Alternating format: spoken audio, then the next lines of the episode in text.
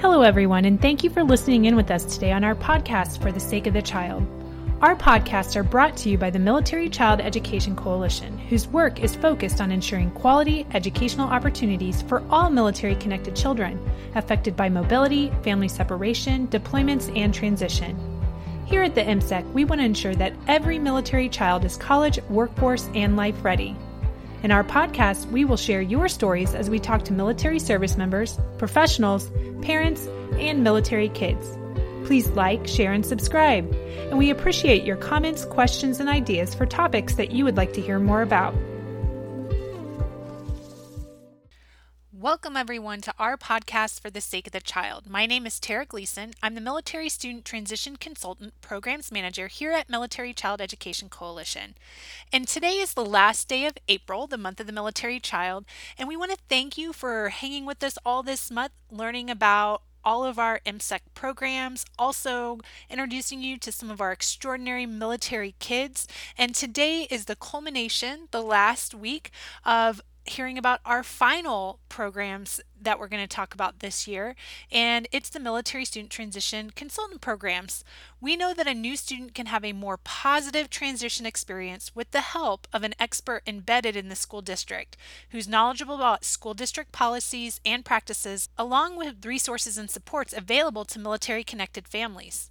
In partnership with the local school system, there are two options that districts can utilize to support the transition needs of highly mobile military students the Military Student Transition Consultant Program and the Military Student Transition Affiliate Program. Today, you're going to be able to hear from both an MSTC, we call them, that's a Military Student Transition Consultant, and an MSTA, a Military Student Transition Affiliate. So I want you to think of these folks as school based first responders.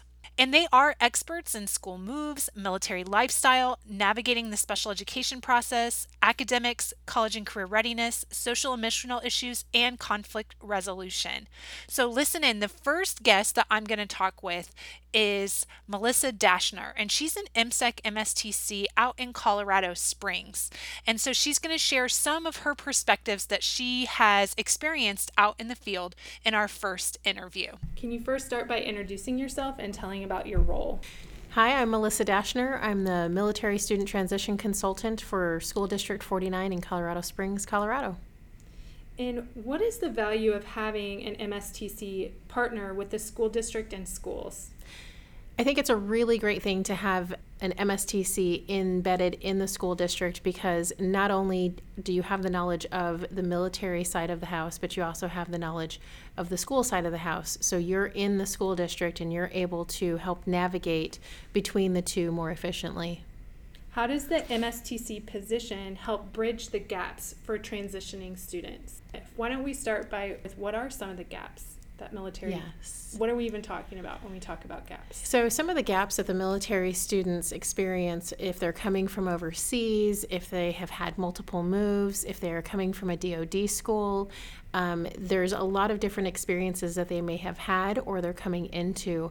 And so to have somebody that's knowledgeable about all of those different experiences, all of those different places that they're coming from, to help them to transition into where they're going really helps for them to understand and to be able to reach the resources and ask the appropriate questions that they need to. And how have you, as the MSTC, impacted transitioning military families? Well, I'd like to think that I have helped them, put them at ease, put the parents at ease in transitioning, having a sort of one stop shop for the parents and for the military connected students to come to to be able to ask any questions about military installation, about the schools, about teachers, about anything that they are coming into that they may have no prior knowledge about or experience with previously. Can you share an experience that's impacted you as an MSTC? I've had quite a few experiences as an MSTC that have really impacted me, but if I had to point one out, I had grandparents who had taken custody of their grandchildren and they had no knowledge of the military, what resources they had, how the military benefits could help them and assist them in taking care of their grandchildren. And so, working together with the school liaison officer and the installation to be able to inform the grandparents of their resources that they had available to them, not only in the school and the school district, but also on the installation and the community the p- grandparents were so grateful for that, and it helped them to be able to take care of their grandchildren to the best of their ability without depleting their personal resources. And so that was a real winner for me, um, and very impactful to know, you know, the kind of help that I can assist the the community, the military community with. And why do you think your role is important and needed? So I'd like to think that this role is important and needed because in our community we have five installations that surround us and even though we have five installations that surround us we are not dependent upon the military in our town and so it's amazing to me how much our community, how much of our community doesn't actually know about military culture, military lifestyle. And so to be able to inform teachers, staff, parents, uh, family members about the military community, the resources that are available to them, and even people who are not a part of the military to help them understand the military community to be able to support them is really important. So, what's one thing you wish military parents knew? If you could offer them one bit of advice. I'd like military parents to know that they're not alone and that there are resources out there for them and to be able to know where to find them. What about other professionals who serve military families? I think it's really important for other professionals that serve military families to know a little bit about military culture, their lifestyle, know that while the service member is serving, the families are also serving as well. And they go through their own unique hardships and barriers that they have to overcome. And it's and that they play a vital role in helping them succeed.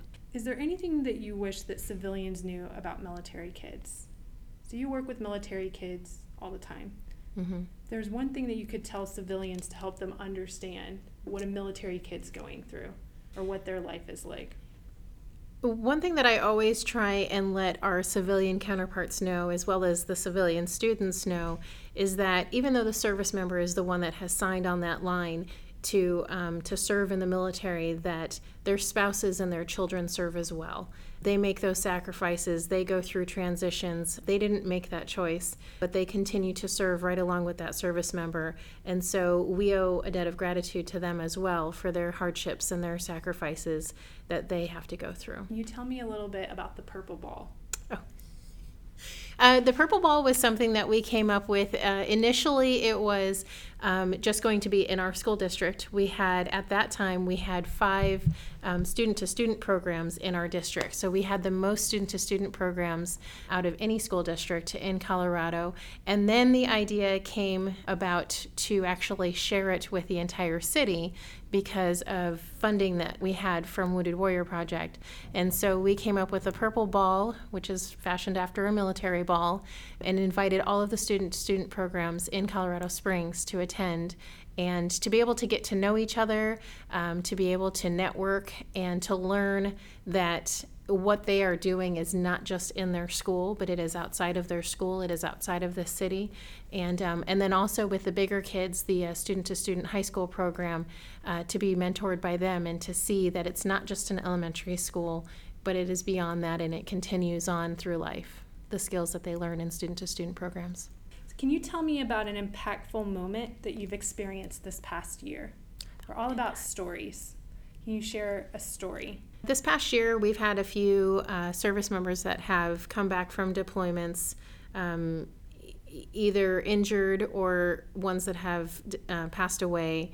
And so to be able to help the military connected students and their family navigate through this difficult time in their life and to be able to advise or consult with the staff and the students to help them to be mindful and to help these students go through this new period of their life has been really impactful and it's a privilege to be able to help these military connected students go through this difficult time um, and help them to become resilient and make it through uh, in the best way possible knowing that they have the love and support of their teachers and their uh, students with them to help them through this time I have to say, it has been an honor to serve alongside these MSTCs and MSTAs over the last six months. And over and over and over from the communities that they serve, I hear how they are constantly going above and beyond for those that they serve in their communities. Now we have the opportunity to listen in on a conversation I had with Tim Goodridge, right down here in Texas where I live. At the time, we were up at our national training seminar in Washington, D.C. last summer, even before I took this position. And Tim offers some insights insights from a school administrator on how his MSTA program has benefited kids in his community. Can you start by introducing yourself and telling about your role? Uh, sure. I am Tim Goodridge. I'm an assistant principal at Belton High School in Belton, Texas. I'm also an MSTA, and that is pretty much what I do every day. What is the value of having an MSTA partner with the school district and the schools? I believe that one of the value added things that I bring to the district is uh, knowledge of MIC 3 and also handling day to day affairs of military kids and their families just in transitioning into a new school environment, uh, making their way through high school. And how does the MSTA position help bridge the gaps for transitioning students? I think as an affiliate, the main thing there is when you're sitting down with a, a family, they're coming into your district and for example, it's a senior, this is their fifth high school. It's working through that transcript along with the counselor to make sure that kid is given everything that they need to be able to graduate on time, helping parents feel good about the choice they made in the school district that they're going to, and that would probably be the biggest thing that would help. How have you, as the MSTA, impacted transitioning military families? As far as the transition piece goes, there's always some trepidation and nervousness that goes with putting your kid in the new school. And you worry about is my kid going to make friends? Are they going to eat lunch alone for the first time? Are the classes going to be at the rigor they need to be? Are the teachers going to understand any special accommodations the kid may have, whether it may be an IEP or a 504 plan?